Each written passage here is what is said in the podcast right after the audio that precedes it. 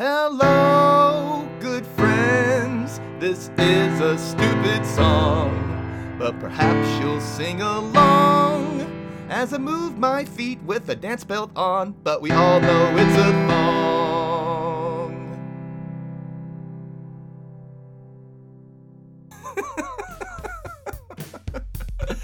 I hope you know what I was going for there, but if not, I'll explain coming up next. Dustin can watch. Have you ever been in a school musical? Did your mom or grandmother ever sit you down with a classic movie channel or maybe a D V D to share the M G M Technicolor spectacles of yesteryear? Maybe you've only become a part-time fan of musicals via T V shows like Glee or High School Musical or Zoe's Extraordinary Playlist or even Buffy's musical episode titled Once More with Feeling. Either way, Apple T V Plus has a new half-hour musical comedy from S N L producer Lorne Michaels called Schmigadoon.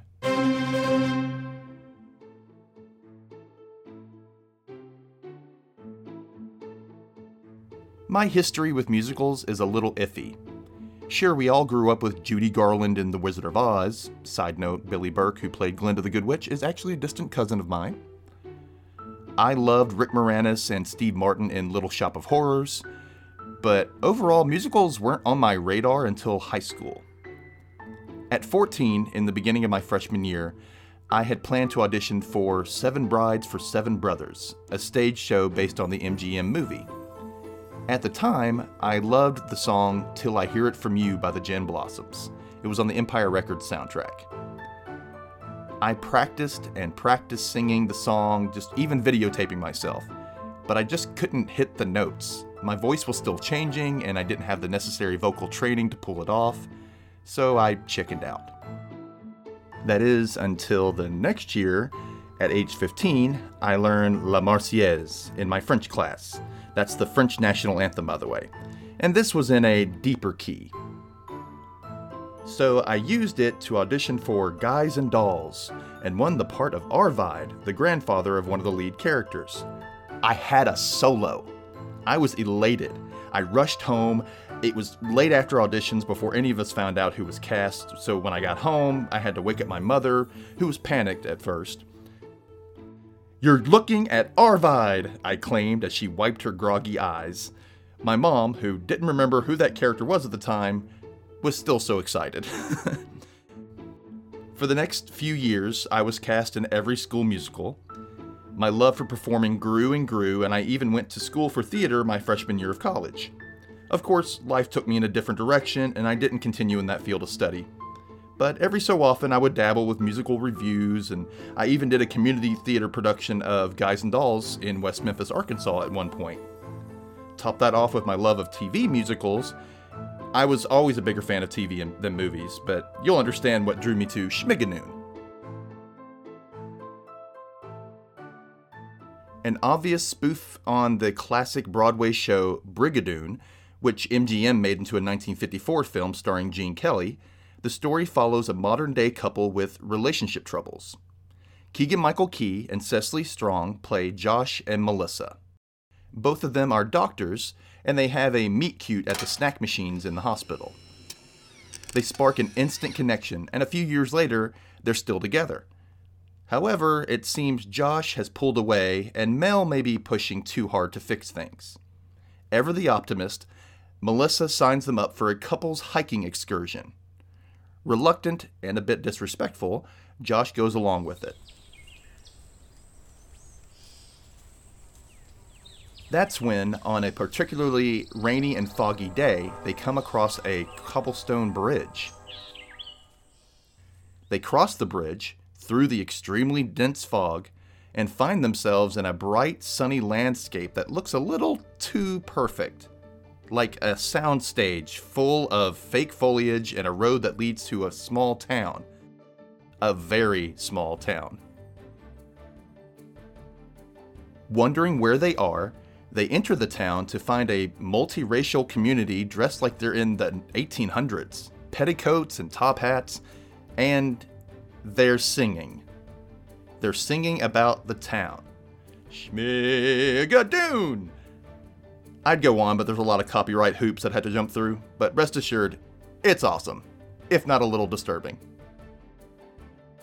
The town introduces the main players. The mayor, played by Alan Cumming, the mayor's wife, played by Anne Harada, the quiet, awkward reverend, played by Fred Armisen, and his uptight, Bible-thumping wife, played by Kristen Chenoweth. We also meet Dove Cameron's Betsy McDonough, one of the farmer's many daughters, and the hot troublemaker in town, Danny Bailey, played by the ever-sexy Aaron Tveit. We even get our first introduction to Pete the Milkman, played by Amitai Marmestein. In this and every episode that follows, poor Pete gets hurt on and off camera in one way or another. It's a fun little running gag throughout the show. Sorry, Pete. Anyway, Josh and Melissa are floored. They think the performance was stunning, and Josh, who isn't a fan of musicals, thinks it's weird that the music is coming from basically everywhere. Melissa just thinks it's something the townsfolk probably do for visitors. Yeah, sure, Mel. The two stay at the Schmigadoon Inn for the night, for only a dollar, mind you. They then have a cheap, hearty breakfast before heading back down the road to return to the bridge.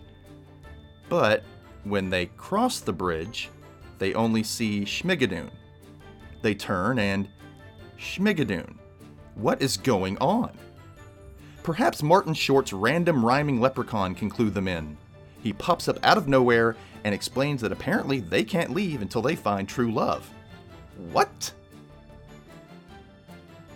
Of course, proclaiming their love for each other isn't enough, and this starts us off for a whole series of episodes where Josh and Melissa try everything in their power to get out of Schmigadoon.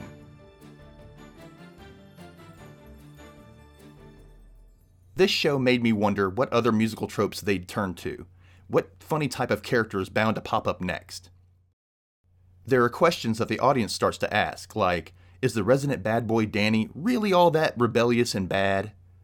Is the sweet innocent Betsy really all that innocent? Is the mayor of the town actually queer? The songs are top-notch. Great callbacks to those classic musicals of yesteryear. There's even a spoofy, inappropriate version of Do Re Mi from Sound of Music that had me howling. It's so freaking funny. It's such a nonsensical and silly plot. And it also makes me grateful that I don't actually live in a musical now, at least not one from the golden age. It seems back then the characters were a little too clueless about the actual real world. Sure, a musical life could be fun, but as you learn from this show, you never know when another number is coming to ruin the moment. At least bad things don't really happen. Well, except for poor Pete. Sorry again, Pete. I cannot recommend this show enough. I mean, it's only got six half-hour episodes, and it moves so quickly with all these original songs that are just so full of joy and hope and and just silliness. It's it's so much fun. If you like musicals, and even if you don't, you'll probably enjoy this because of all the players that are in it. I really think you should check this out. If you have any questions or comments about Schmigadoon or any other T V musical, please contact me via Twitter at Dustin underscore Holden or on Instagram at Dustin Can Read. Also, please feel free to give me some feedback on Apple Podcasts, Podchaser, or wherever you listen to the show. I'd really appreciate that. And if you want to, you can leave me a tip at buymeacoffee.com slash Dustin Can Read. I hope to hear from you. And again, thank you so much for listening. And until next time, Dustin can watch.